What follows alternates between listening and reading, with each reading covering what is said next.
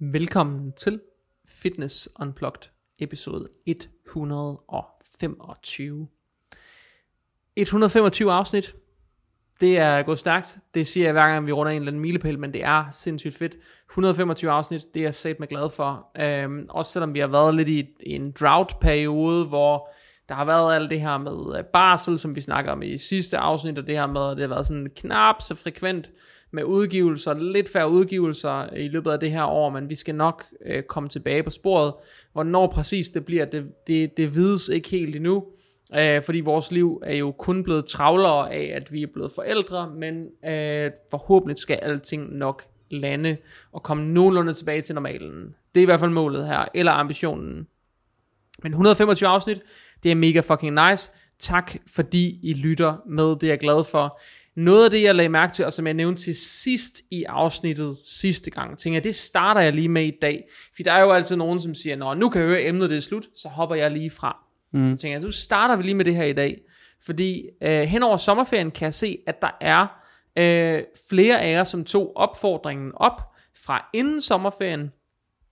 Nemlig den her opfordring med lige at gå ind og vise jeres support ved at dels abonnere på jeres podcast-app. Netop fordi jeg kan se, at der er på iTunes, er der omkring 4 gange så mange, der lytter til Fitness Unplugged, som faktisk har valgt at abonnere. Det vil sige, der er eller ikke 3 gange så mange. Jeg mener, det er omkring 1.500, der abonnerer, og omkring 3.500, som lytter uden at abonnere. Hvilket er lidt ærgerligt. Fordi at hvis I alle sammen gik ind og trykkede abonner, så ville I alle sammen vise Spotify, vi kan faktisk godt lide det her content, eller i hvert fald noget af det, og det ville betyde, at de ville gå ind og kigge på jeres lytterpræferencer, og foreslå indholdet til andre med tilsvarende lytterpræferencer. Det vil simpelthen hjælpe podcasten til at komme ud til flere, og i og med, at det er gratis content, så er det selvfølgelig det, der er formålet, at flest mulige mennesker får glæde af det. Mm. Så det er den ene ting, gå ind og abonnere. Og så er der jo kommet den her nye funktion i Spotify, hvor man kan gå ind og rate og skrive en anmeldelse. Og det er der også flere af jer, der har gjort, både på iTunes og Spotify. Og det vil jeg bare gerne sige tusind tak for. Og skulle der være flere af jer derude, som kunne have lyst til at bruge et minut af jeres dag på lige at gå ind og rate. I kan da bare sætte nogle stjerner, hvis I ikke er interesseret i at skrive en anmeldelse. Så har I stadig hjulpet mig virkelig, virkelig meget. Så det håber jeg, I vil. Og så en anden servicemeddelelse, det er, at ved afsnit 124, der var der 3 fysiske pladser tilbage til personlig træning, og det er alt sammen i Ringsted i Fitness Lab. Alt i Aarhus er afsat. Der kan I komme på venteliste, hvis I ønsker det, og det er først til mølle i forhold til at komme på venteliste, og så kan I komme i gang et sted mellem november og maj måned næste år. Så det vil sige november i år og maj måned næste år cirka. Der kan I vel lige kunne komme i gang. Det er den ene ting. Men i Ringsted er der 2 fuldtidspladser, 1 deltidsplads, og det er der som sagt, fordi der er en, der er faldet fra lige før sommerferien, så man ikke kunne få det til at hænge sammen. Ellers så var der sådan set kun 1 fuldtidsplads, 1 deltidsplads. Men nu er der 2 fuldtids, 1 deltids, og fuldtids betyder, at det er pt. hver uge, og deltids betyder, at det er pt. hver anden uge. Skulle du sidde derude og have lyst til at komme ud og få nogle timer med mig, hører jeg meget gerne fra dig. Og det kan du kontakte mig via min hjemmeside, jskristensen.dk, eller hop ind på min Instagram, by jskristensen, og så bare send mig en DM hedder det, simpelthen bare send mig en privat besked. Jeg tjekker alle mine private beskeder, og jeg har aldrig noget, der står ubesvaret, så jeg tjekker alt og svarer alt. Så skriv til mig et af stederne, og så skal jeg nok vende tilbage til dig, og så er der lige nu 5 pladser, tror jeg nok, tilbage til online coaching, altså de her performance coaching forløb, som jeg kører, hvor der er plads til maksimalt 20 af gangen, og det vil sige, det kan godt kombineres med noget fysisk, hvis man skulle være interesseret i det.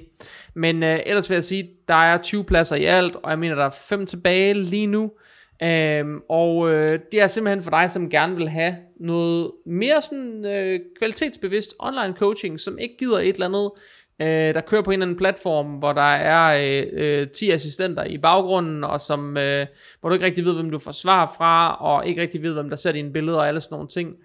Det jeg har gjort her, det er egentlig bare, at jeg har fokuseret og sagt, at jeg vil kun have 20, for jeg vil have tid til at lave andre ting. Og så sidder jeg til gengæld og bruger en masse ekstra tid på at sidde og svare, sidde og indtale gode svar, sidde og tjekke løfte videoer, sidde og skrive bedre programmer, lave bedre periodiseringer, og sådan bruge lidt mere tid på at gøre det hele lidt mere lækkert.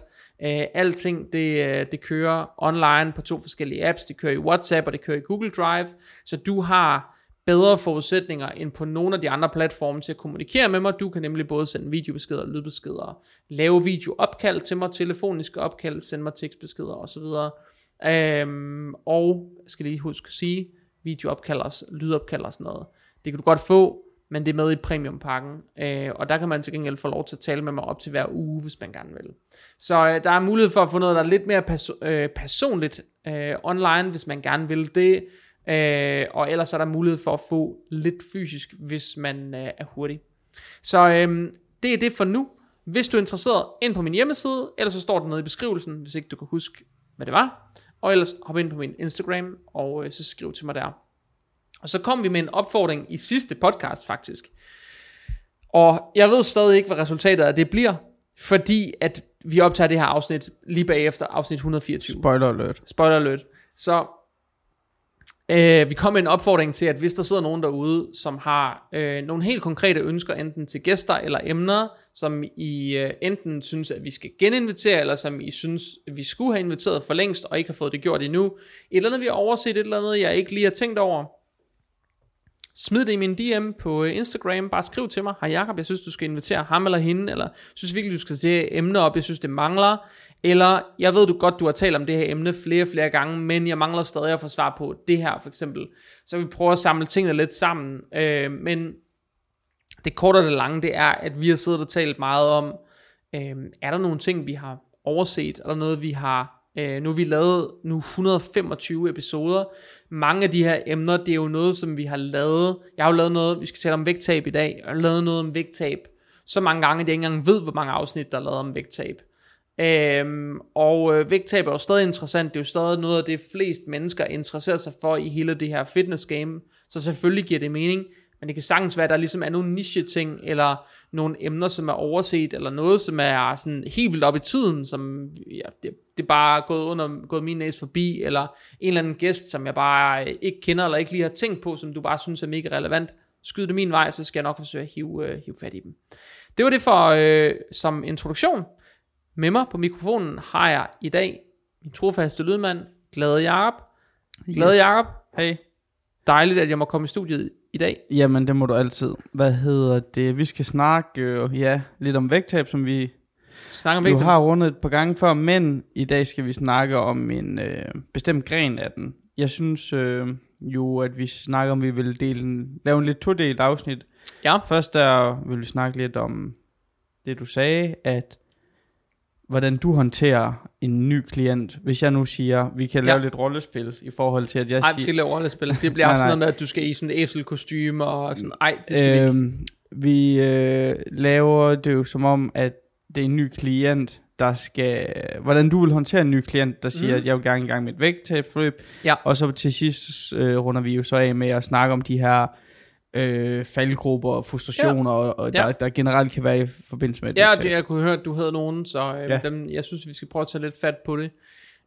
Men hvordan starter du det, hvis der kommer en ind til dig? Altså sådan helt basalt. Hvis jeg skriver til dig på Instagram, hej Jakob, nu har jeg lyttet til din podcast, det er tid til, at jeg skal i gang med at tabe mig. Jamen, hvordan starter jeg det? Det er jo helt sikkert noget med afføringsmidler og suppekur. Ej, det nice. Er det ikke. Det er det overhovedet ikke, så helt roligt. Jeg synes faktisk det er meget forskelligt, hvordan jeg griber det an. Jeg tror jeg plejer at jeg tager altid en telefonisk samtale med folk, inden jeg overhovedet booker et forløb med dem. Okay. Jeg vil gerne være helt sikker på, hvad er det de faktisk gerne vil, hvad vil de gerne opnå, hvordan vil de gerne opnå det, og hvor er de også henne i forhold til hvad de kan gøre. Er de vant til at træne, hvor meget er de vant til at træne, har de nogensinde fulgt et træningsprogram, noget i forhold til kost, altså hvordan reagerer de på kost, har de et anstrengt forhold til kost, har de ikke et anstrengt forhold, er de måske endda vant til at tælle kalorier, kommer de fra en tid, hvor de har talt kalorier i lang tid, eller har de aldrig nogensinde talt kalorier, og jeg synes der er mange parametre, som er afgørende i det her, og jeg tager også meget højde for, hvor store eller små folk de er, altså hvor er de henne i deres vægttabsrejse. Og jeg synes, der er enormt stor forskel på ham eller hende, der skal tabe 5 kilo, og ham eller hende, som måske skal tabe 50 kilo. Men kigger man på et stort vægttab, altså man kigger på det med sådan rigtige vægttabsbriller. Men det er jo vel også det, du får flest af i større vægttab. Altså sådan, det er vel oftere, at man gerne vil af med 50 kilo end 5 kilo, føler jeg. Enig. Altså jeg synes, dengang jeg startede med, med at lave online coaching for sådan noget 8 år siden, der synes jeg fik mega mange af sådan nogle, der kommer og siger, jeg vil gerne have en perfekt røv og tabe 5 kilo. Men jeg synes, og der kunne man slet ikke høre sarkasmen i min stemme, men jeg synes, at der med årene er længere imellem det, og der kommer mere og mere af folk, som kommer med sådan rendyrkede vægttabsønsker i den større end, ja. Så det meste af det, jeg har, det er jo sådan noget vægttab, lad os sige mellem 20 og 50 kilo, eller 15 og 50 kilo, eller sådan noget, men sådan, du ved, sådan lidt større ende af spektrum. Ja, hvordan griber man det an? Jeg synes, noget af det første, som jeg faktisk prøver at dykke ind i med folk, det er, prøve at få et overblik over, hvad de gør, når vi starter. Altså, hvad er udgangspunktet for dem, for overhovedet at skulle tabe sig? Og hvis de har nogle uhensigtsmæssige vaner, som bare gør, at de har svært ved at komme ned i vægt, altså som man måske er årsag til, at de ikke kan komme ned i vægt, så synes jeg, så skal man starte med at dykke ned i de udfordringer, de har i deres dagligdag, i stedet for at starte med at sætte dem til at tælle kalorier og track makroer, fordi kommer man fra en periode med virkelig svær spisning, og hvor man har måske en masse konflikt i sit liv, og der sker en hel masse ting, som påvirker en til at spise eller gøre nogle ting på en bestemt måde, så vil det være helt vildt overrumplende at komme og vende deres liv på hovedet og sige, nu skal du track alt, hvad du spiser, og du må kun spise så mange kalorier, og du skal ramme de her makroer, og du skal også nå så mange træninger på en uge. Så til en start, så prøver jeg måske lidt at tage en snak med dem om, hvad er det for nogle udfordringer, du har i din dagligdag, og hvis der er noget særligt udfordrende, som får dem til at spise, enten en bestemt mængde af mad, eller på en bestemt måde, som koster mange kilo på årsbasis, så plejer jeg at dykke ned i det først, enten ved at give dem nogle øvelser til at få bugt med det, eller ved at tale med dem om, og give dem, altså guide dem i en eller anden retning, og sige sådan her, kan du forsøge at få dit issue løst, så du kommer videre. Ja, fordi der er vel mange måder, og grunde til, at man er blevet så overvægtig. Fordi sådan igennem min rejse med det her, så kan jeg da i hvert fald godt se, hvis man kigger på min onkel, han er sådan en, han har ingen problemer med sit selvbillede og sådan noget, hvis du forstår, hvad jeg mener. Han skal bare have spejl. Han spiser bare rigtig meget mad, altså når det er der, men det er ikke sådan, at han spiser ikke særlig meget slik eller noget som helst. Han kan bare godt lide mad. Ja. Han kan godt lide mad, ikke også? Men det er ikke sådan, han overspiser, ligesom jeg har overspist. Nej. Og sådan noget. Så der er vel forskellige, som du siger, rode af problemet. Lad mig prøve at komme med et eksempel på, jeg har en helt konkret klient lige nu. Vi lige startede et vægttab op, og klienten, vi er stadig ved at pege os lidt ind på, hvor problemerne opstod. Mm. Men noget af det, vi fandt ud af til en start, det var, at når klienten snakker, spiser klienten hovedsageligt chokolade, og chokolade i større mængder. Mm. Det vil sige, der bliver spist i gennemsnit 3,5 plade Marabou om ugen. Det vil sige, Marabou kommer i 200 grams plader, og det vil sige, det der svarer til en plade chokolade om dagen. Okay. En plade chokolade er normalt 100 gram, men Marabou kommer i 200 grams pakker, og det vil sige, at 3,5 plade Marabou svarer til 7 almindelige plader chokolade cirka. Er det 600 kalorier eller sådan noget? Jo, det er 500, jeg tror den variant, der typisk eller hyppigst blev købt, var sådan noget 530. Okay. Det var også ligegyldigt. Ja. Det jeg så var nysgerrig på, det var spiseadfærd omkring det chokolade, fordi det var ikke noget, som var planlagt ernæring. Det var bare ligesom noget, der blev ved med at ske. Det der var omkring det, det var, at det blev for eksempel altid konsumeret med pakken åben foran klienten. Det vil sige, det var synligt, og det var sådan ligesom inden for armslængde, så man kunne blive ved og sidde og spise, uden at tænke over, hvor meget man havde brug for og lyst til. Den første øvelse, jeg gav klienten, det var at sige, okay, jeg synes, du skal prøve at lave en portioneringsøvelse, bare for at se, om det ændrer dit forbrug af chokolade, altså ændrer ved dit behov for chokolade. Jeg sagde ikke noget til hende om, hvor meget hun måtte spise. Hun fik den simple øvelse, at hun skulle prøve at finde en skål, som klienten synes var passende af størrelse til at spise chokolade fra. Og så var opgaven den, at hun måtte tage nøjagtigt lige så meget chokolade op i skålen, som hun vurderede, at hun havde lyst til. At det er simpelthen det der med lysten, man skulle søge tune efter. Og så skulle man lade pakken ligge i køkkenskabet, eller køleskabet, eller hvor man nu har det, og så tage skålen med sig i stedet. Og var man så færdig med sin skål, og havde lyst til mere, så måtte hun gå igen for at hente mere, men hver gang hun så kom ud og skulle hente mere, så skulle hun forsøge at lave den samme øvelse, nemlig forsøge at vurdere, hvor mange stykker er det egentlig, jeg har lyst til, ned i skålen, væk med pakken, ind med sin skål igen, hvor den blev konsumeret, og så prøve at se, hvor meget havde hun egentlig lyst til, før hun stoppede sit indtag. Nu har vi lige haft 14-dages evalueringen, og så er jeg selvfølgelig nysgerrig på den her opgave, hvordan gik det? Og det hun sagde, det var, at hendes gennemsnitlige indtag for en uge, det var helt per automatik, uden at tænke over det, faldet fra 3,5 plader om ugen til 1,5 plader om ugen. Det vil sige, det var faldet med 2 plader om ugen, og vi regnede ud, at hvis man gjorde det på årsbasis, altså hvis den konsekvens holdt et år igennem i princippet, så ville det svare til 15,7 kilo rent fedt, hun ville skære i sin kost på et år, alene ved at have lavet den portioneringsøvelse, og vi ikke begyndt at tælle kalorier, eller tracke, eller gøre noget andet endnu. Og den form for problematikker har jeg bare set mange gange før, at man kan løse noget der synes rigtig svært, med en forholdsvis simpel portioneringsøvelse. Og portioneringsøvelsen der har jeg lavet med virkelig mange klienter. Jeg har lavet den med en anden klient, som helt sikkert lytter til podcasten, så jeg siger ikke hans navn, men jeg lavede den med en anden klient, som var rigtig glad for en bestemt pose chips. Og den der bestemte pose chips var sådan en virkelig stor pose endda, og så det var sådan en rigtig farlig en at få gang i, fordi så spiser man bare virkelig meget. Altså det var sådan en, det var en af de der sådan billige poser, hvor der er ekstra meget indhold i. My guy. Og vi prøvede at lave den der portioneringsøvelse, hvor jeg sagde, du må hente lige så mange chips, som du vurderer, du har lyst til, og du må gå lige så mange gange, du har brug for.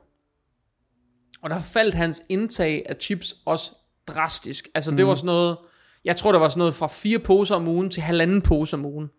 Ikke? En betragtelig mængde. Det er en betragtelig mængde, når det kommer i 500 grams poser. Ikke? Så er det en betragtelig mængde, minder det 500 grams poser. Men det er en ret stor mængde at skære væk, især hvis det holder igen på årsbasis. Ikke? På årsbasis bliver det tons så mange kalorier, det der. Og det er klart, hvis det var noget, man spiste ud over sin daglige ernæring, bare fordi man havde det svært, eller stramt med et eller andet, eller hvad det nu var, så kommer det til at have en kæmpemæssig konsekvens. Ja, selvfølgelig. Okay? Så jeg starter faktisk altid med at prøve at tale med dem om, hvad gør de lige nu? Og det med at gøre det her med, det er jo typisk nogen, som har tilvalgt kognitiv kostvejledning. Altså de har for eksempel premiumudgaven af mit performance coaching forløb, så de har de her videomøder sammen med mig, og så kan vi så gå i dybden med nogle af de her ting. Og man kan sige, jeg foretrækker at starte sådan med folk, især hvis de har det virkelig, virkelig svært, og har nået, er nået så højt op i vægt, at det synes overskueligt baghovedet, og starte med for eksempel at træne, eller starte med at track kalorier.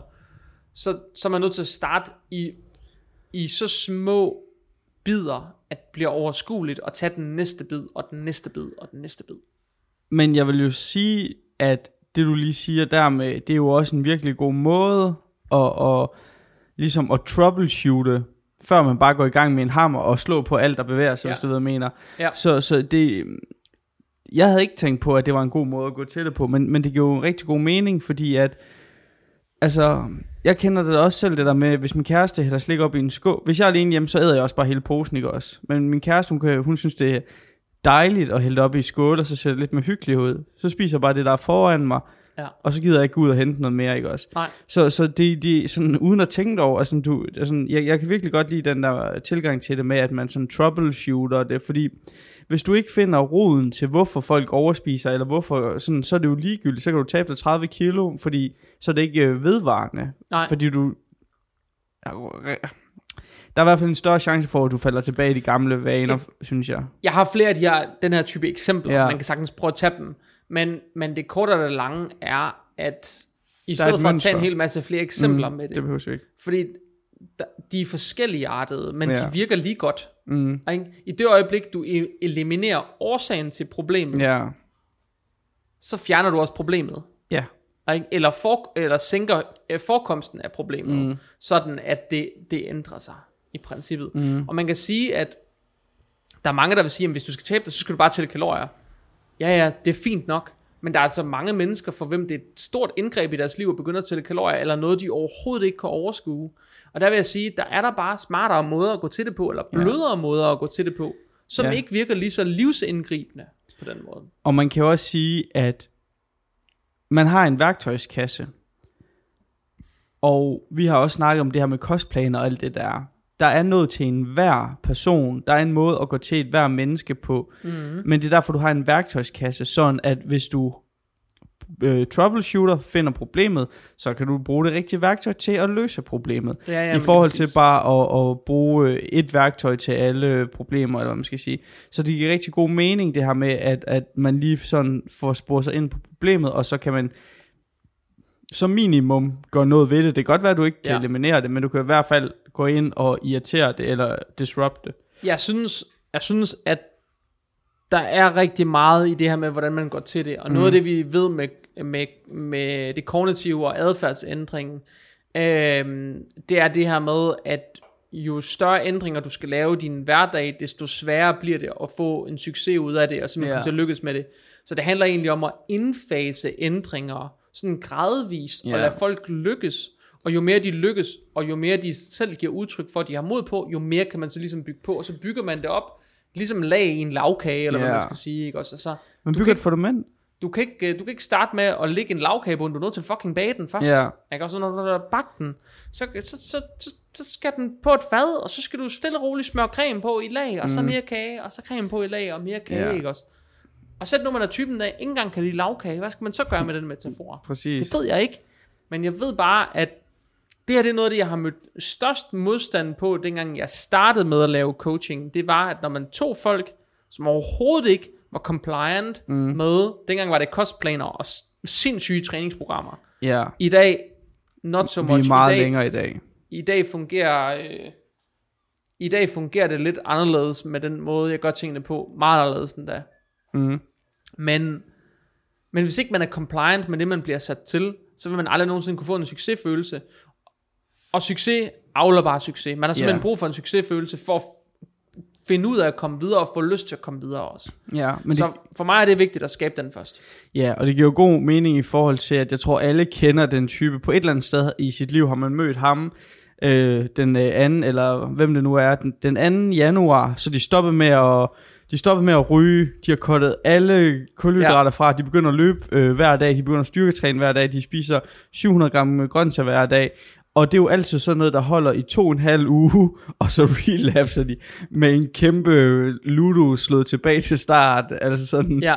Altså, ja, men... så hvad hedder det, det der med, som du siger, is ind til det, altså sådan, alle har også været ude at flyve, det er jo ikke særlig fedt, hvis du bare lige dong, lander ned, sådan smooth landing, ikke også? Jeg har aldrig været på Færøerne, kan jeg høre. Nej, det har jeg ikke. Nej, men der kan jeg eddermame loader for, det er en kort landingsbane, og det er eddermame en brat opvågning, man får, når man lander der. Fair nok, men jeg prøver bare at sige det, altså, jeg kan virkelig godt relatere til det, du siger med det der med, at sådan, tag nu de rigtige skridt for at komme derhen, hvor du skal, i stedet for at prøve at holde smør creme ud på et stykke papir, fordi at bag bunden ikke er klar, eller whatever det nu skulle være. Altså jeg har jo klienter nogle gange, som ikke engang kan overskue at få et træningsprogram, altså som starter, fordi de har et stort ønske om at tabe sig. Når man så spørger dem sådan, føler du, at du er klar til, at vi laver et træningsprogram til dem, så oplever jeg faktisk jævnligt nogen, der siger, det ved jeg faktisk ikke, om jeg er i stand til at følge, fordi der måske for dem, er der en kæmpe overvindelse i, bare at komme i gang med at træne, eller bare komme ned i fitness.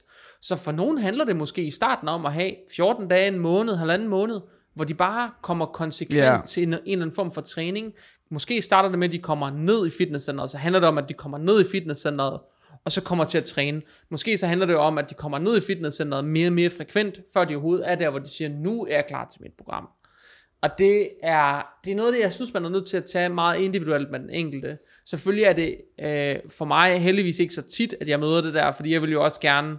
Altså, jeg arbejder jo også med folk, som er indimellem er mere avanceret, men jeg har jo også de her vægttabsklienter, sådan helt klassiske, som virkelig skal tabe mange kilo.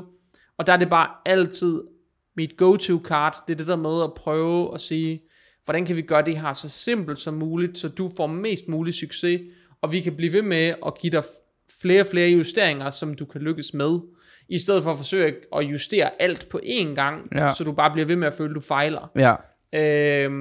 Det tror jeg, det er min tilgang til det. Ja, men det er også, jeg har jo bare sagt, at jeg synes, at det er jo ikke for at lave et ekokammer, men jeg synes, det er en virkelig, responsible, jeg kan ikke huske det danske ord, ansvarlig måde. Ansvarlig.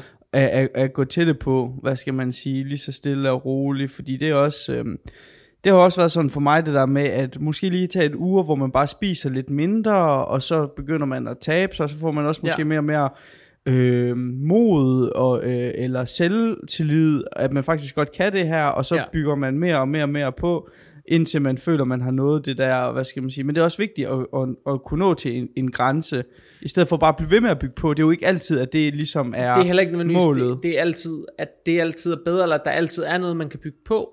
Altså på et eller andet tidspunkt, så har man jo nærmest alle nødvendige redskaber i brug, så handler det om at bruge redskaberne. Ja. I starten handler det nok om at gradvist introducere redskaber. Ja. På et eller andet tidspunkt, så har man en hel værktøjskasse. Mm. Lidt ligesom når man flytter hjemmefra. Yeah. Ikke? Så starter man med ikke at have værktøj. Og så den første dag, man bor ude og er fuldstændig alene og skal hænge et billede op på en væg eller et eller andet, så tænker man, nej, jeg er nok nødt til at gå ud og købe en boremaskine, for ellers får jeg det ikke op i den her murstensvæg. Mm. Så køber man en boremaskine, eller også så skal man ud og hente nogle listesøm og en hammer, eller og så skal man ud et eller andet random. Mm. Så mangler man det. Så ordner man det. Og så kommer det næste problem. Så skal man hænge fucking gardiner op. Mm. Ikke også? Så mangler man noget nyt. Ikke? Og så kan det være, at man skal samle et eller andet IKEA-møbel, hvor man tænker, Jesus Christ, man, hvorfor har de sendt den her polske brugsanvisning, og jeg giver op, og det bliver aldrig godt. Til dem, som ikke har lyttet til tidligere episoder, så er en polsk brugsanvisning, det er en brugsanvisning på 2 sider, hvor på den ene side, der er afbildet, at alle delene ligger løst på gulvet, og på den anden side er møblet samlet, og så held og lykke med det. Ja. Klassisk IKEA brugsanvisningen. De kunne lære lidt af Lego. Ja, hvad fanden med hellere bygge Lego, det kan jeg godt sige dig. Begejstringen var stor, da jeg gav Mads et dubletog for nylig. Nice. Men det der med værktøjet, i starten, så har man brug for nye værktøjer. Mm. Og der kan et nyt værktøj, hver gang man får det, så gør det en kæmpe forskel, fordi det bliver introduceret. Yeah. Men på et eller andet tidspunkt, så når man dertil, der har man en fuld værktøjskasse, og der skal man til at lære at justere med sit værktøj. Og så sige, okay, jeg tæller allerede kalorier. Men nu handler det om, at jeg skal tælle til lidt færre kalorier, eller min makrofordeling skal justeres lidt, eller hvad det nu er. Så er det de små marginaler, men man tweaker det med de værktøjer, man har. Yeah. Hvor i starten handler det måske om gradvist at få introduceret værktøjer, så man bliver fortrolig med at bruge dem, og forstår, hvad de kan. Og det er egentlig en fin parallel til det der med, at man er lige flyttet hjemmefra, og man har ikke noget værktøj. Og pludselig så står man og skal hænge et billede op, eller et spejl op, eller pille en dør ned, eller bryde en væg ned, eller hvad det nu er, man skal. Og så er man ligesom nødt til at finde ud af, hvordan fanden gør man det? Altså, det er jo sådan, man lærer den slags. Ja, helt bestemt. Så et eller andet sted, så har jeg det lidt sådan, at jeg synes, man skal tage hver case individuelt. Når det så er sagt, så vil jeg sige, så når man jo nok til et punkt, hvor en eller anden form for kalorietælling kan komme i spil, så fremt at, og det er noget, jeg sådan arbejder meget i dybden med folk, men hvis jeg ser signaler på, at man lider af en spiseforstyrrelse, eller reagerer på en måde, som virker som forstyrret spisningen, så har jeg en evaluering med folk, inden jeg går videre, men hvis man ellers ikke har det, så vil jeg sige, så kunne der godt komme et skridt for en eller anden form for kalorietælling, enten på daglig basis, eller nogle gange om ugen, eller et eller andet, at det der kommer i spil. Ja. Og det er ikke nødvendigvis med makroer. Altså, der er langt fra tælle kalorier, bare tælle kalorier, til at skulle tælle kalorier og ramme et bestemt sæt makroer. Ja. Så oftere indfaser jeg bare et kaloriemål før makromål. Og det vil sige, så kan det godt være, at du skal spise 2.000 kalorier om dagen. Forsøg at ramme det i gennemsnit. Okay. Så har de en dag, hvor det er 1957, og så har de en dag, hvor det er 2018, og så videre. Sådan kører det igen med løbet af en uge, og så sidder vi og kigger, hvordan var din average score. Hvis så sidder de og taster ind i sådan et sheet, mandag, tirsdag, onsdag, torsdag, hele vejen igennem til søndag, og så kan vi sidde og se, hvor lander vi egentlig henne, og hvilken betydning har det for dit vægttab. Og afhængig af den betydning, så kan vi justere op eller ned. Når ikke det virker mere, så vil jeg typisk bevæge mig mod makrotælling, altså sådan en specifik makrotælling, eller en del af det. Det vil sige, det kunne godt være, at det bare var et proteinmål, og så skal du ramme dine kalorier ved siden af. Mm. Eller alle makroerne og dine kalorier. Mm. Og så vil jeg sige, så kunne der godt komme et punkt, hvor så kan det være, at man skal indfase noget træning. Det er nok kommet, før man i øvrigt tæller kalorier. Hvis man har behov og lyst til at træne, eller behov for og lyst til at træne, så vil jeg sige, så vil jeg nok forsøge at indfase det med folk tidligere end kalorietælling. Fordi at det bare for de fleste er måske en stor del af ønsket også ved et vægttab. Det er måske at få skabt en træningsrutine, i hvert fald det jeg oplever. Så kommer det jo nok før. Mm. Men ellers så vil jeg sige, så er det måske, altså så når man til et punkt, hvor så det tweaks med alle de ting vi har i spil. Hvor hårdt træner vi, hvor effektivt træner du, hvor meget får du ud af din træning, og så videre og så videre. Og igen tilbage til kosten. Hvordan justerer vi kosten? Hvor meget justerer vi den, i hvilken retning? På sigt skal der lægges en diætpause ind en gang imellem. Skal der skrues længere ned i perioder? Har man nogle perioder, hvor man har brug for at cykle lidt op og ned i kalorier? Har man nogle perioder, hvor det er sindssygt svært at fortælle, fordi der er noget andet, der fylder? Så skal man måske have en pause fra det, og så komme tilbage til det. Har man nogle perioder, hvor man har brug for et mentalt break, eller et eller andet? Jamen, der sker mange ting, som jo matcher meget godt op med det her med faldgrupper, som er noget af det, vi skal tale om i forhold til vægttab. Du havde i hvert fald nogle ting, du synes, der var super relevant. Ja. Jeg prøvede at skrive det lidt ned på en liste. Ja, altså noget af det er jo måske det der, vi kan jo starte, jeg ved ikke om det er mest naturligt at starte det der med, det kan nogle gange være frustrerende, at det ikke er lineært, i hvert fald når man taber sig, at du går i gang, og så måske den første uge, de første par dage, der sker der måske ikke så meget, fordi din krop lige skal omstille sig og sådan noget.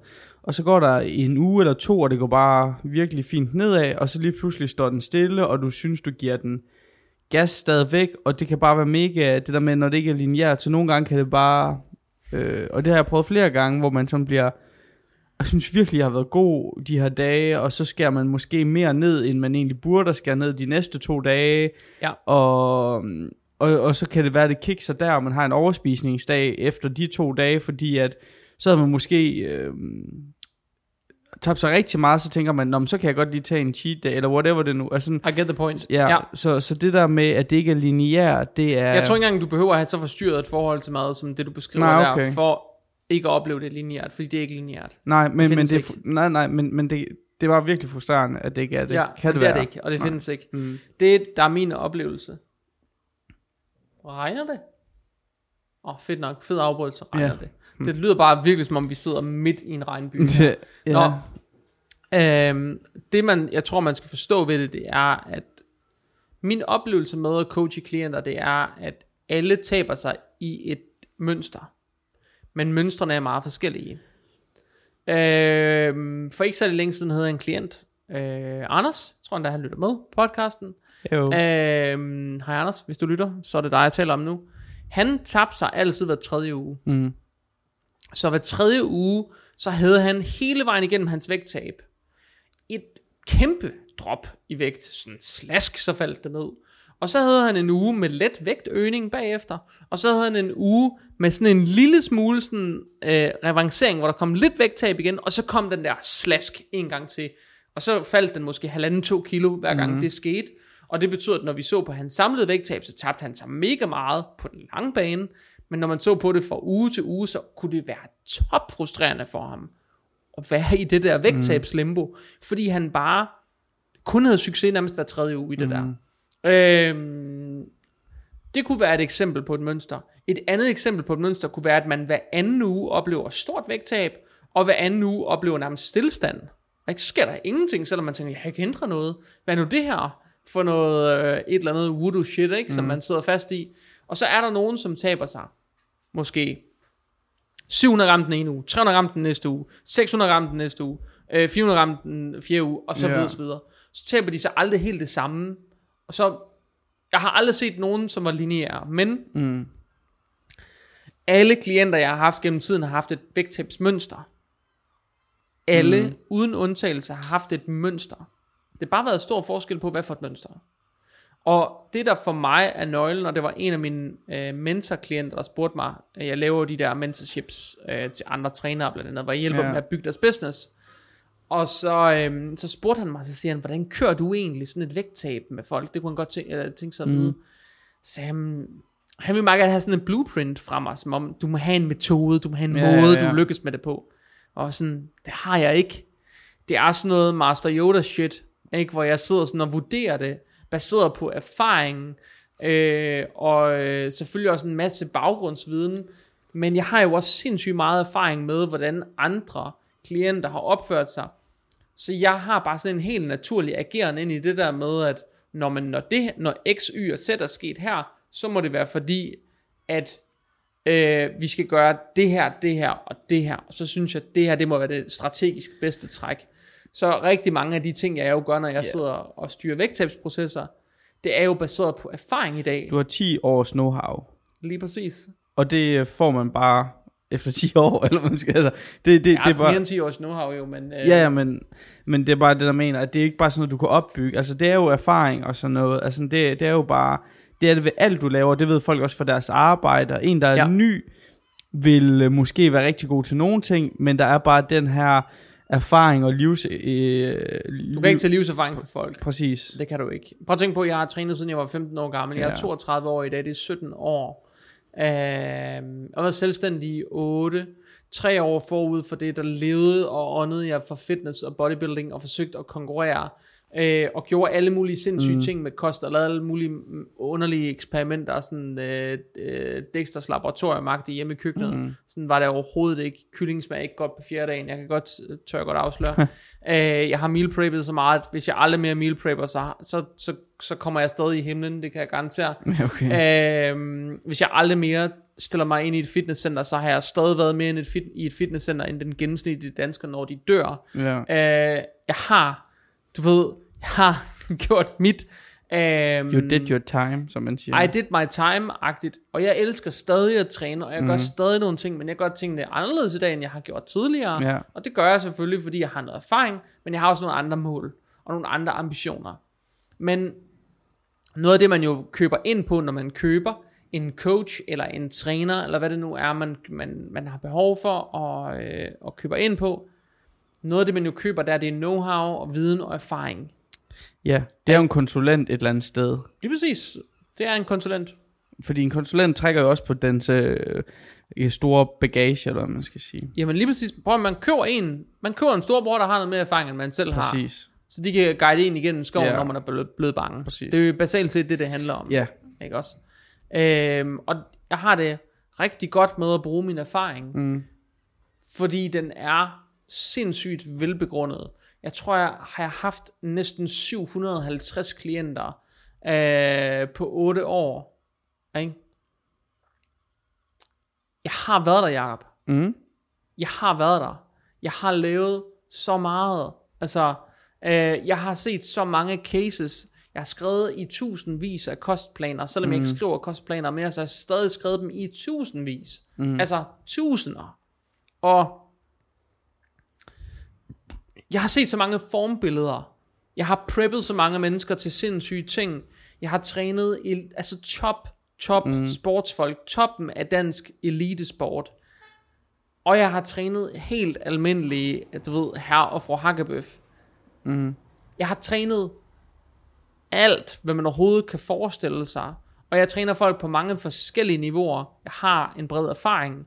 Og jeg har erfaring med rigtig, rigtig mange forskellige situationer, og folk, der endda lever og træner i forskellige klimaer. Altså, der er bare noget af det der, som erfaring kan du ikke købe dig til-agtigt. Det skal du ligesom, du skal ligesom udtjene din værnepligt på en eller anden måde. Så når jeg sidder og justerer, for eksempel i makro, eller når jeg sidder og coacher folk, eller skal støtte dem igennem et vægttab, så prøver jeg også at pejle dem i forhold til, hvordan så de forgangne ugers mønstre ud, fordi det er det, jeg leder efter. Jeg leder efter et mønster. Og jo hurtigere vi finder et mønster, desto nemmere kan vi også på en eller anden måde give dem ro. Og det synes jeg faktisk er det, der er super vigtigt. Ja. Jamen, det var jo... Det var en god snak om det, fordi det er virkelig en, hvad skal man sige, en ting, som jeg har jo også, siden jeg var 15, døjet med det der med at tabe sig og alt det der, og den her frustration over, det ikke er lineært, den har bare tit været op og ringe, eller sådan, især hvis man føler, man kører med klatten, og lige, altså, hvis man er motiveret, så kan man godt sådan power through it, men hvis man lige har rammer en dårlig dag og sådan noget, så kan det virkelig være sådan og et slag til brystkassen. Og det er en anden faldgruppe ved vægttab. Man skal passe på med at tro, man vil være evigt motiveret, for det findes ikke. Nej, det er jo, det er sådan, motivation, det kan tage dig so far, så rammer disciplinen og viljestyrken bagefter, eller hvad man skal sige, fordi at, altså, du kan ikke være, uanset hvad du laver i dit liv, kan du ikke være motiveret hele vejen igennem, tænker jeg. It's not going to happen.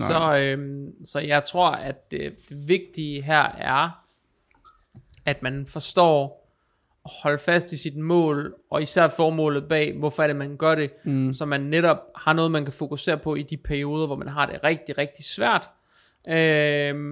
og også noget at fokusere på i de perioder, hvor man har det let. Fordi alle perioder vil bare ikke være ens, og nogle gange vil det gå hurtigere ned end andre, og det er netop det, der er udfordringen ved det her med, at det ikke er lineært. Det er, at man ved aldrig, hvornår man møder en mur, men man møder ofte en mur, når tingene ikke går ens vej. Præcis. Og det er jo faktisk, når tingene ikke går den vej, man søger, så er det faktisk ofte der folk, de søger en træner. Okay. Det er i hvert fald min oplevelse, at de kommer, når de enten fordi de ikke kan overskue processen fra starten af, eller fordi de er gået i stå og ikke kan komme videre. En af tingene. Okay. Jamen, det giver måske også god mening, at det er der, man ligesom føler, at man har brug for noget mere. Altså sådan, hvis man ikke selv, når du ikke selv kan mere, så er du nødt til at finde en, der kan. Altså sådan, hjælpe dig. Ja. Hvad var det næste, jeg nævnte? Nævnte noget om feriestress. Ja, hvad var det, du ville sige med det? Det er jo sådan ferie/helligdagsstress.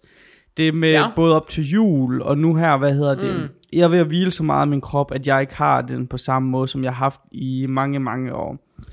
Jeg har, været til en masse arrangementer nu her, og jeg har tabt mig 8 kilo i år, men siden min søn, han er blevet født, har jeg ikke tabt mig. Jeg er bare cruiset på. Har du taget på? Nej, jeg er bare cruiset. Okay. Jeg har cruiset, siden min søn har taget på. I gennemsnit tager man 9 kilo på det første år, man er blevet forældre. Okay. Synes jeg har læst et sted. Ja, og det kan man, altså sådan, nu har jeg jo været overvægtig og alt sådan noget der, så jeg har cruiset, og jeg har været i gennemsnit. Ja. Jeg har cruiset, og så har der været en masse her på det sidste. Og i næste uge, der skal jeg i sommerhus med min svigerfamilie. Og der før i tiden, og grunden til at jeg nævner det, det er jo, at man har den her stress omkring det, også op til jul og sådan noget, at vi skal ud og spise en masse, man får noget ekstra slik, og man er sådan, nej, nu har jeg lige tabt mig det her, eller nej, nu tager jeg mere på. Og det er det, der ligesom giver den her stressfaktor, at man føler, man... Hvad handler stressen om for dig? Den handler jo nok om det her med, at jeg føler, at jeg tager på... det er ukontrolleret. Jeg kan ikke kontrollere næste uge. Altså nej, sådan, okay. Jeg føler, at jeg er nødt til at spise de her ting, og jeg har lyst til at spise de her ting. Men det har vi næsten lige lavet et afsnit om, det der med feriestress. Præcis. Og det vil jeg godt vende kort, fordi vi har næsten lige lavet et afsnit om det. Ja. Så jeg vil ikke bruge en masse tid på det, men det jeg vil sige, det er, at jeg synes, nu forsøger jeg lige, at jeg kan finde afsnittet her, mens jeg taler. Det er sådan. Men det jeg vil sige, at jeg synes, man skal, det er afsnit 121, du kan hoppe ind og lytte til det. Ja. Men det korte og det lange inden en ferie, eller nogle helligdage, eller et eller andet, det er, jeg synes, man skal prøve at sætte sig noget på forhånd og forholde sig til, hvad er ens forventningsafstemning forud for den ferie, og så simpelthen finde ud af, er det vigtigt, man får slappet af? Hvis ja, at det er vigtigt, man får slappet af, hvad er så vigtigt for, at man kan slappe af? Er det, at man for eksempel kan spise nogle bestemte ting, drikke nogle bestemte ting, gøre nogle bestemte ting? Så skal man også på en eller anden måde acceptere, at hvis man forventningsafstemmer med sig selv, at noget andet er vigtigere end ens vægttab, så skal man ikke forvente, at man skal tabe sig den uge, så skal man måske fokusere på, at man får en god ferie. Når man så kommer tilbage på den anden side, så kan man lave en ny forventningsafstemning omkring sit vægttab, og så arbejde med det ud fra den præmis. Det vil jeg gøre med at hoppe ind og lytte til afsnit 121, fordi der er der en lang snak om det der. Ja, præcis. Og jeg kan ikke engang huske, hvad det var, jeg sagde. Du har noget omkring burnout, noget med, at det går for langsomt, det er måske to af de samme ting. Ja, og vi har jo også næsten... rundet det der med, at det er jo, at når du, selvom du kommer igennem det her med, fair nok, det er ikke lineært og alt sådan noget, men så hvis du er i gang med et 50 kilo vægttab, så når du nået 20 kilo, det er altså mange kilo, du har tabt dig der. Men der er godt nok langt stadigvæk til at have tabt de sidste 30. Og det har jo noget med burnout at gøre og sådan noget. Og jeg tror, en af mine ting... Kan det have? Ja, det kan det have i hvert fald. En af mine ting, da jeg er burnoutet, det er fordi, at jeg er god til at finde... Jeg finder mønstre, jeg finder ting, jeg ved, der virker. Altså spiser de samme fødevarer, så jeg ikke hele tiden skal gå og tænke over og finde på nye opskrifter, eller tjekke, at det her... hvad kan jeg spise af det her og alt det her. Så det har i hvert fald været måske en af de ting, som jeg har lidt meget under, det der med burnout, når man er i gang med et langt vægttab. Jeg ved ikke, hvad din erfaring med jeg tror det er. Jeg tror ikke burnout handler om, at man gør noget bestemt. Måske handler det om, at man er en lille smule, sådan, jeg skulle lige til at sige autistisk, men at man er en lille smule sådan ensporet i sin adfærd. Og det kunne godt give noget, du ved, altså måske har man brug for sådan at udfordre sig selv, måske man har brug for sådan... udfordre sine sensorer og sine behov også, og imødekomme dem, og jeg tror på, at burnout, det også opstår, når man glemmer at imødekomme sine behov undervejs, men jeg tror, burnout vil opstå, uanset hvad, når man har løst den samme opgave i virkelig, virkelig lang tid, eller jagter det samme mål i virkelig lang tid, og det er jo også noget af det, vi ser fra for eksempel professionelle atleter. Ved professionelle atleter, der ser vi jo også, at de er sindssygt motiverede, og lige pludselig har de en periode, hvor de bare ikke har lyst til at dyrke sport. Altså, hvor de bare ikke har lyst, hvor de er helt ugidelige at se på, og hvor de bare har allermest lyst til at ligge hjemme under dynen, og de synes, de har opnået alt, de kunne, og de har gjort alt, de kunne, og de har bare ikke lyst mere. Det ser man jo også der, med nogen, som egentlig burde være super dedikeret, og måske er super godt betalt for at løse en relativt lille opgave. Så det her med, når vi laver meget sådan ensporet eller ensartet adfærd, i for lang tid, så oplever vi måske i virkeligheden at have et burnout. Og så handler det måske i virkeligheden om at prøve at friske tingene lidt op. Prøv at få et andet synspunkt. Prøv at gøre tingene lidt anderledes. Måske skal man have en diætpause. Altså måske skal man have en pause fra sin diæt. Prøv at gøre nogle andre ting. Hvor man bare cruiser, eller hvad? Hvor man måske kommer op på ligevægtsindtag, spiser noget mere, prøv at øve sig i at spise mere varieret, flere varierede, større udvalg af fødevarer, var det jeg ville sige. Prøv at imødekomme ens behov, imødekomme ens smagssans, og prøve at fokusere mindre på vægttab og mere på måske at leve. Og så tage en periode, måske hvert par uger, man tager en diætpause, det kan være en måned. Så kom tilbage til det, når du synes, at nu er du klar igen. Opsøg en træner, hvis du føler, du er nået et burnout. Okay, jeg kan ikke mere selv, jeg har brug for en, der kan hjælpe mig. Så en træner måske et godt alternativ for dig, som kan hjælpe med at skubbe dig. Måske kan det give dig noget fornyet motivation. Men jeg tror på, at et burnout kommer også for klienter, som har trænere, eller for folk, som har trænere. Man skal jo være klient for at have en træner. Men for folk, som har trænere, jeg sætter det også. Jeg har da også klienter indimellem, som kommer og siger, Jakob, jeg har bare ikke lyst til at træne mere, eller jeg har ikke lyst til at følge programmer mere, jeg har lyst til at prøve at gøre tingene helt intuitivt, eller jeg sådan, og dem er der jo mange af, hvor man har sådan en fase i sit liv, hvor noget andet fylder, hvor man har brug for at gøre noget andet, og det er jo fuldstændig fair and square. Helt så det vil jeg sige, at burnouts, det er helt normalt, når man er især ikke med en lang proces, og handler det om at finde ud af, hvordan man kommer videre. Så er der noget med, at det går langsomt. Handler det nok også lidt om burnout, ikke? Ja, men det handler måske også det der, som vi også snakkede om, før vi begyndte at optage, det her med, at man... Hvis man ikke har så... Du nævnte, der er nogle apps og sådan noget, man kan bruge det og sådan noget, men hvis man måske ikke... Det lurer det ikke at gå hurtigere af. Nej, præcis. Men at man måske ligger lidt... Du ligger i kalorieunderskud, men du ligger ikke i et særligt lavt kalorieunderskud. Kunne jo også være en af de ting, der gør, det går langsommere. Eller hvis du ikke dyrker så meget sport, eller... Sådan noget den stil. Der kan være mange årsager til, at det går langsomt, men hvad er udfordringen med, at det går langsomt? Det er jo måske også med til den der frustration i, at som du siger, at det kunne give noget burnout. Altså ofte, jeg vil lige ved sige, at nogle af de her ting hænger nok lidt sammen, der er nok lidt sådan en overlap mellem det. Men ofte synes jeg, når folk oplever, at det går langsomt, eller det decideret går i stå, så er det fordi der er noget, de enten ikke gør nok af, eller noget, de ikke gør rigtigt. En af de to ting. Og der kan være mange løsninger på et ufrivilligt diætstop. Det kan være, at man skal til at motionere. Det kan være, at man skal motionere noget mere. Det kan være, at man skal til at spise mere. Det kan være, at man skal til at spise mindre. Det kan være, at man trænger til en diætpause for at få for at få brudt med den her homeostasis tilpasning, der jo er. når vi spiser i et kalorieunderskud i lang tid, og så komme tilbage i sit underskud bagefter. Der kan være enormt mange ting, der er afgørende her, og der kan det godt være relevant at alliere sig. Det var en flaske. Ja. Og alliere sig med måske noget professionel hjælp, enten til at få identificeret problemerne og komme videre, eller til at hjælpe med at støtte en igennem den næste periode af ens proces, eller hvad ved jeg. Det kan godt være relevant. Det sidste, var det noget med erstatning af fødevarer og sådan nogle ting? Ja, du snakkede noget om, at hvis jeg siger, erstatning af fødevarer ikke nødvendigvis var bedre.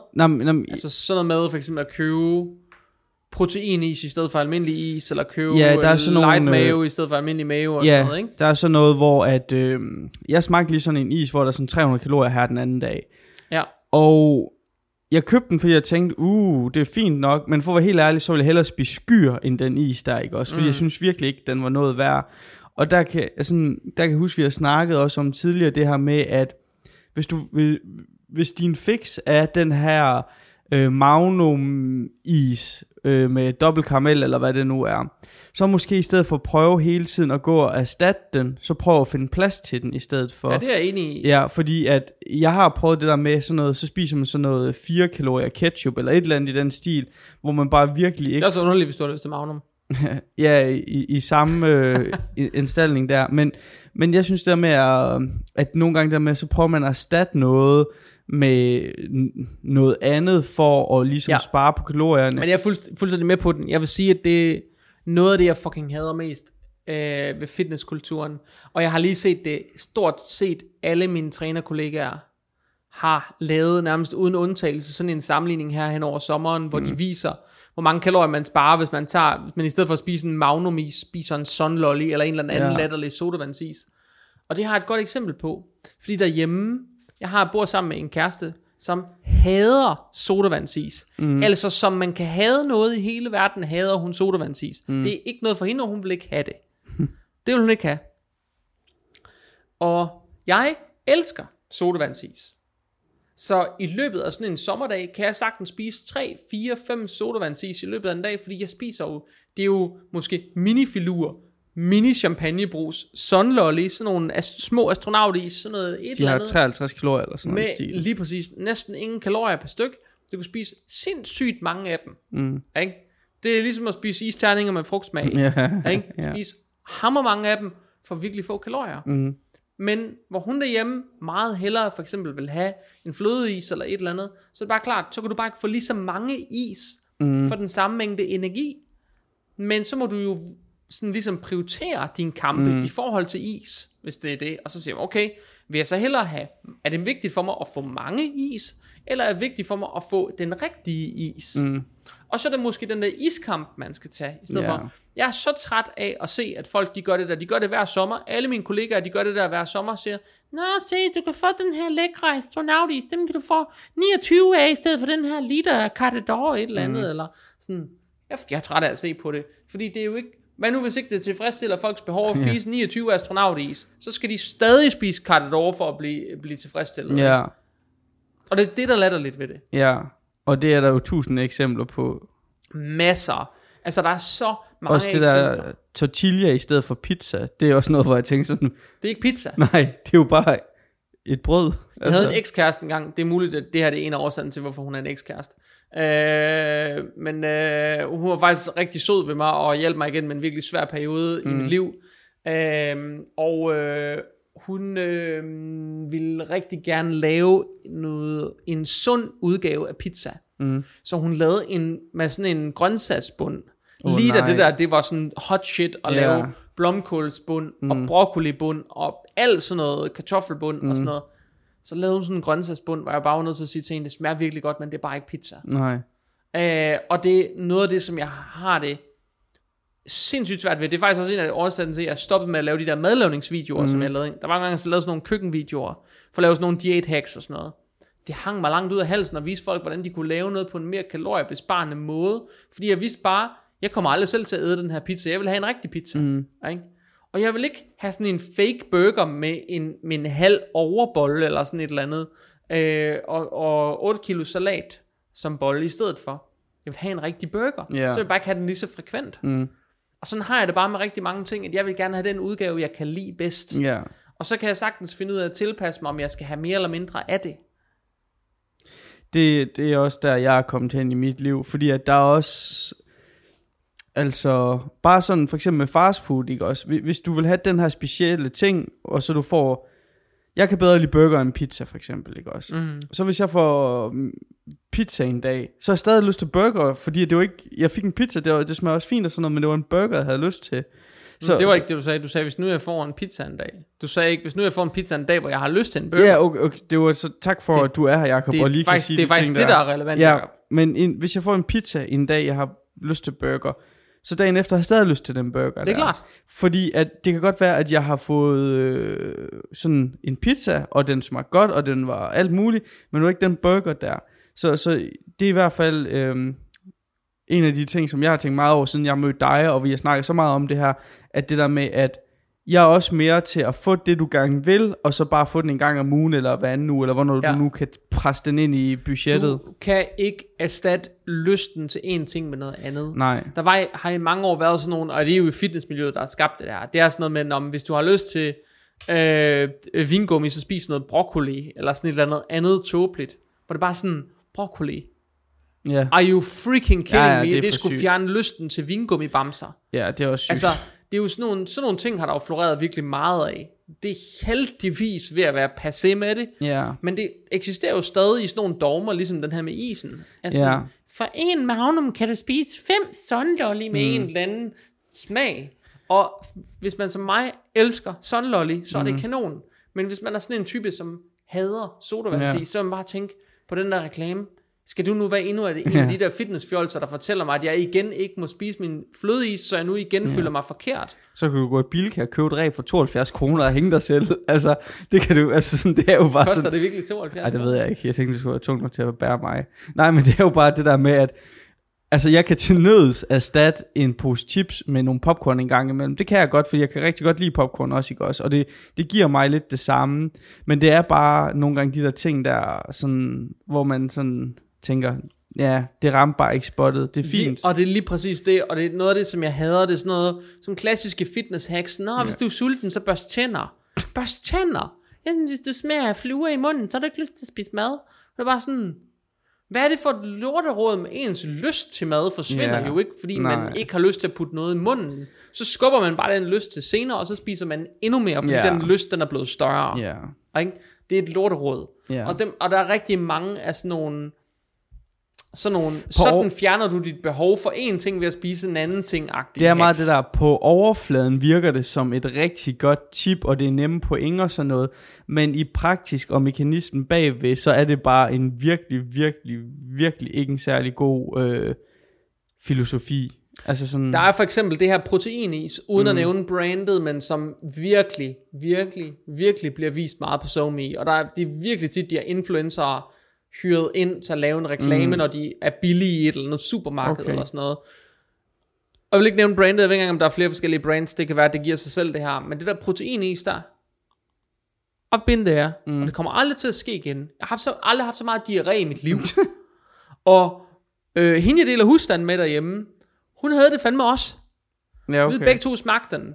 Forskellen var, at hun havde smagt nogle få skefulde, og jeg spiste det meste af bøtten. Og vi havde begge to diarré.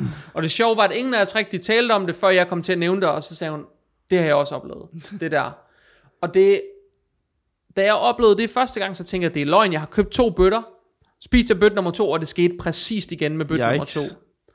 Og hvad anden af dem, jeg har spurgt om lige nøjagtigt det der proteinis, de siger det samme, jeg får dårlig mave af det shit. Fordi der er så meget kostfiber i, at man skider sig selv ihjel.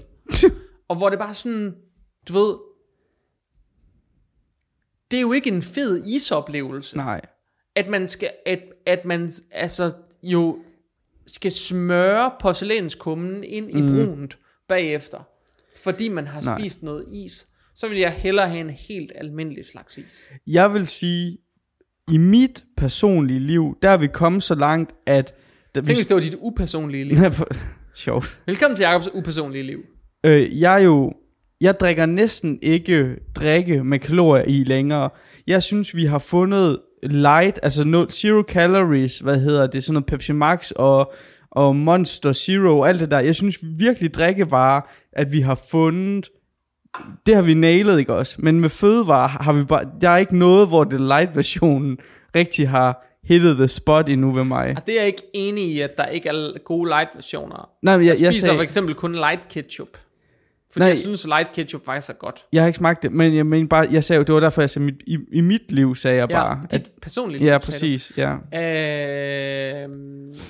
Men der er selvfølgelig nogle ting, garanteret. Jeg synes, der er nogle ting, sådan... Vi køber for eksempel altid light remoulade derhjemme, i stedet for almindelig remoulade. Bare fordi man kan spise mere af det, man kan spise det mere hyppigt. Ja. Man kan ikke smage forskel. Løgn. Men det stort set i hvert fald. Det er meget lidt, den er jo kaloriereduceret, den er ikke, ikke elimineret kalorier. Okay. Det er jo bare sådan flydende gul karrysnask eller et eller andet, der vil komme ud af en tube. Sådan er det ikke. Det er bare sådan, vi køber tit faktisk de der kaloriereducerede udgaver af fødevarer. Okay. Men det ændrer jo ikke ved lysten til fødevaren. Altså, hvis det er en udgave, som egentlig smager fint, og hvor man ikke sådan rigtig kan smage forskel, man bliver lige tilfredsstillet. Mm. Og det er jo noget af det, jeg tror, man skal fokusere på, det er, at din tilfredsstillelse lige stor. Ja. Lidt eller spørgsmålet om 5 sunlolly eller en magnum. Mm. Ikke også? Hvad bliver du mest tilfredsstillet ved? Ja. Den tror jeg skal gå igen ind i det der med light fødevarer, fordi det handler om tilfredsstillelse. Det tror jeg også, du har ret i. Det ved jeg, jeg har ret i. Jamen, var vi så ikke igennem alt, vi sat ud til at komme igennem? Det synes jeg, vi er. Fedt. Jeg tænker, det er nok, for det er i hvert fald sådan mere dybdegående vægttabsafsnit. Sådan har jeg et vægttab med folk.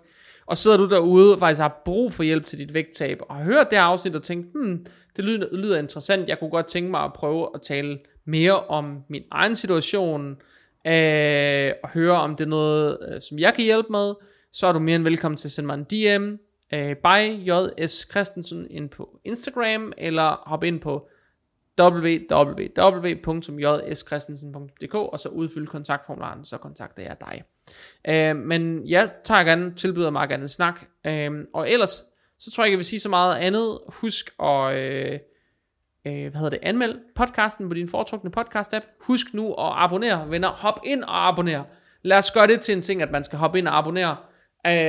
Hvis I vil vise, hvor seje I er, så kan I hoppe ind og abonnere, så hoppe ind på min Instagram bagefter, så send mig en DM og bare skrive abonnere, bare for at vise, at I har abonneret, eller send mig en knækpil eller et eller andet fedt, så jeg ved, at I har abonneret. Og til næste gang vi skal optage, så er der nogen, der hopper ind og får en eller anden sjov emoji, så jeg har bare fået det ved jeg ikke, et eller andet random stjerner, måner, eller en hel masse auberginer, eller hvad det nu er i min indbakke. Men hvis det betyder, at I har været inde og abonnere, venner, så er det lige meget. Og ellers, indtil vi lyttes ved igen næste gang, kan I så alle sammen have det rigtig godt. Tak fordi du lyttede med. Hej hej.